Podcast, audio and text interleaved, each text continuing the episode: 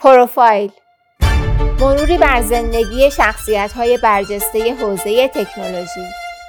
با صدای ندا لهوردی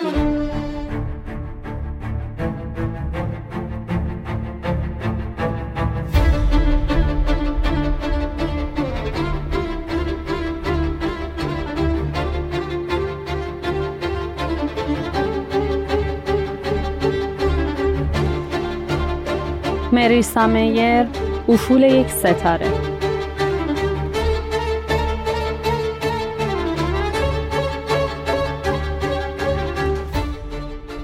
جریان سریع و بدی زندگی سرکشتر از اونه که بتونه وابسته به پیشبینی و عاقبت اندیشی باشه.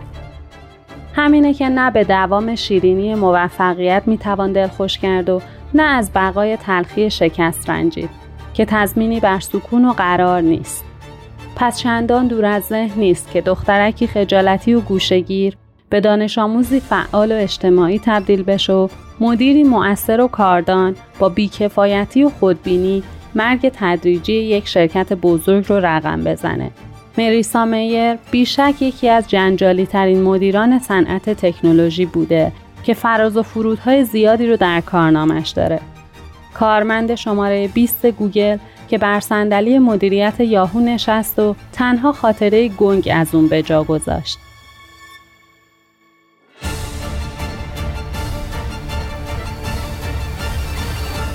از پزشکی تا هوش مصنوعی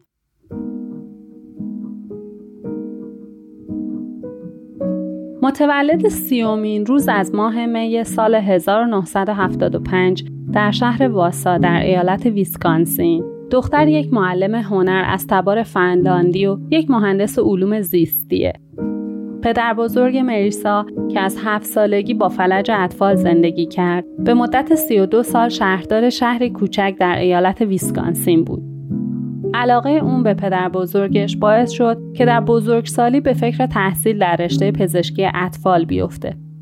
مریسا میر که در تمام روزهای کودکی و نوجوانی دخترکی خجالتی و کمرو بود بعدها به دانش آموزی فعال تبدیل شد که در دوره های مختلف رقص باله، اسکیت روی یخ، نوازندگی پیانو، شنا و پیشاهنگی شرکت کرد.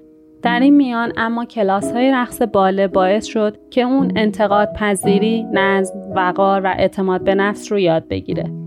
میر به علوم و ریاضیات علاقمند بود و استعداد خوبی در شیمی، حساب دیفرانسیل، بیولوژی و فیزیک داشت. هرچند اون در دوره دبیرستان یکی از دانش آموزان ممتاز بود اما در فعالیت های فوق برنامه مختلفی از جمله باشگاه رقص اسپانیایی شرکت می‌کرد و کاپیتان تیم حرکات موزون مدرسه هم بود. این اولین تجربه مدیریتی میر بود که به قهرمانی تیمش در ایالت ویسکانسین منجر شد. اون در زمان تحصیل در دبیرستان در یک فروشگاه خواربار فروشی هم مشغول به کار بود. در سال 1993 وقتی از دبیرستان فارغ‌التحصیل شد از طرف فرماندار ویسکانسین به عنوان یکی از دو نماینده این ایالت برای شرکت در کمپ ملی علوم جوانان انتخاب شد. میر برای ادامه تحصیل و با رویای اینکه جراح مغز و اعصاب کودکان بشه راهی دانشگاه استنفورد شد. اما کمی بعد متوجه شد که ترجیح میده آینده متفاوتی داشته باشه. پس تغییر رشته داد و به تحصیل در رشته زبان مجازی پرداخت که ترکیبی از فلسفه، روانشناسی شناختی، زبانشناسی و علوم کامپیوتری بود. اون در همون سال اول به تیم باله دانشگاه استنفورد پیوست و به فعالیت های داوطلبانه از قبیل کار در بیمارستان های کودکان و کمک به آموزش و علوم کامپیوتری در مدارس برمودا پرداخت. میرسا میر در نهایت در سال 1997 با درجه ممتاز مدرک کارشناسی رشته زبان مجازی رو دریافت کرد و سپس در سال 1999 دوره کارشناسی ارشدش رو در رشته علوم کامپیوتری و در همین دانشگاه به پایان رسوند. تخصص اون در هر دوی این مقاطع هوش مصنوعی بود. مریسا میر برای پایان نامه دوره کارشناسیش یک نرم افزار پیشنهاد سفر طراحی کرد که با زبان انسانی و طبیعی به کاربرانش راهنمایی و مشاوره می‌داد. مؤسسه فناوری ایلینوی هم در سال 2009 به میر مدرک دکترای افتخاری داد. اون فعالیت های پژوهشی مختلفی در مؤسسه تحقیقاتی استنفورد و آزمایشگاه تحقیقاتی یو انجام داد و تونست در حوزه هوش مصنوعی و طراحی رابط کاربری چندین حق اختراع رو هم به دست بیاره.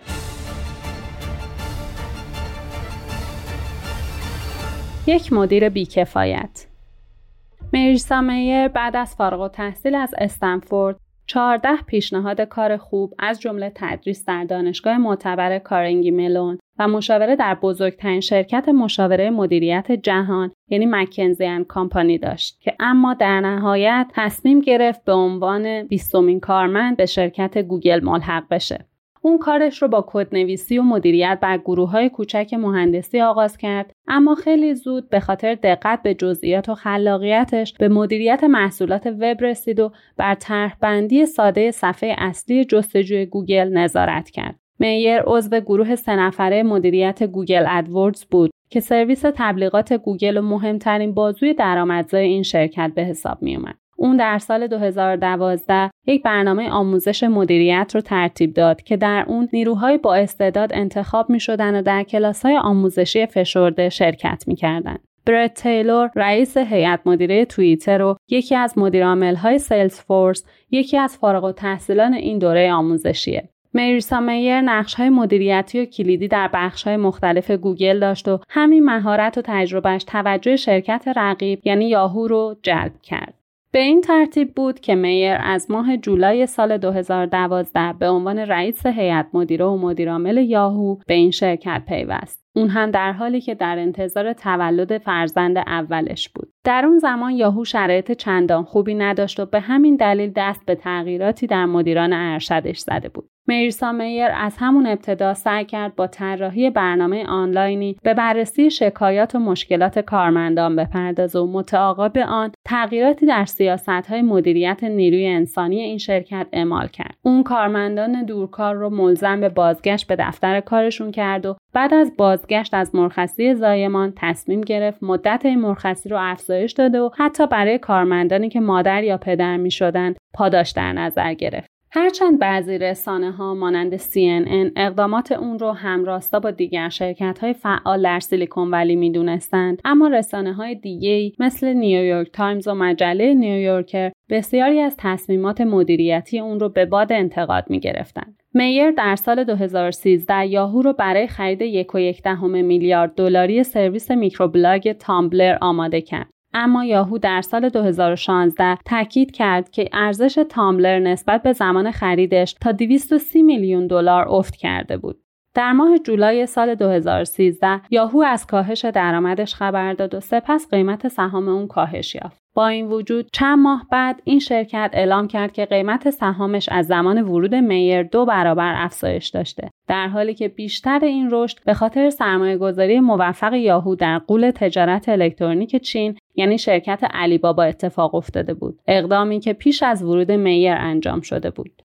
سیستم سنجش کارایی کارمندان طراحی شده توسط مریسا میر نارضایتی بسیاری از کارمندان رو به دنبال داشت تا جایی که بعضی از اونها با ادعای اعمال تبعیض جنسیتی در این شرکت و مقایرت این سیستم با قوانین کار فدرال و کالیفرنیا از یاهو شکایت کردند. این نارضایتی کم کم به سهامداران یاهو هم سرایت کرد و اونها خواستار کنارگیری میر از مدیرعاملی این شرکت شدند. در ماه ژانویه سال 2016 ارزش تجارت اصلی یاهو با افت شدیدی مواجه شد و به همین دلیل در ماه فوریه میر تاکید کرد که این شرکت در فکر فروش تجارت مرکزی خودشه. شرکت مخابراتی ورایزون اعلام کرد که تجارت اینترنتی یاهو رو با قیمت 4.8 میلیارد دلار می‌خره اما بعد از حک اطلاعات کاربران یاهو در ماه سپتامبر همون سال قیمت این معامله رو 350 میلیون دلار پایین آورد فرایند این خرید در ماه ژوئن سال 2017 و همزمان با کنارگیری مریسا میر از مدیرعاملی یاهو تکمیل شد.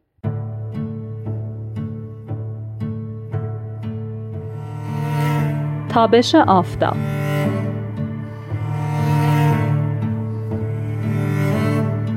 میر بعد از ترک یاهو در سال 2017 شرکت لومی لبز رو با همراهی یکی از همکاران سابقش تأسیس کرد.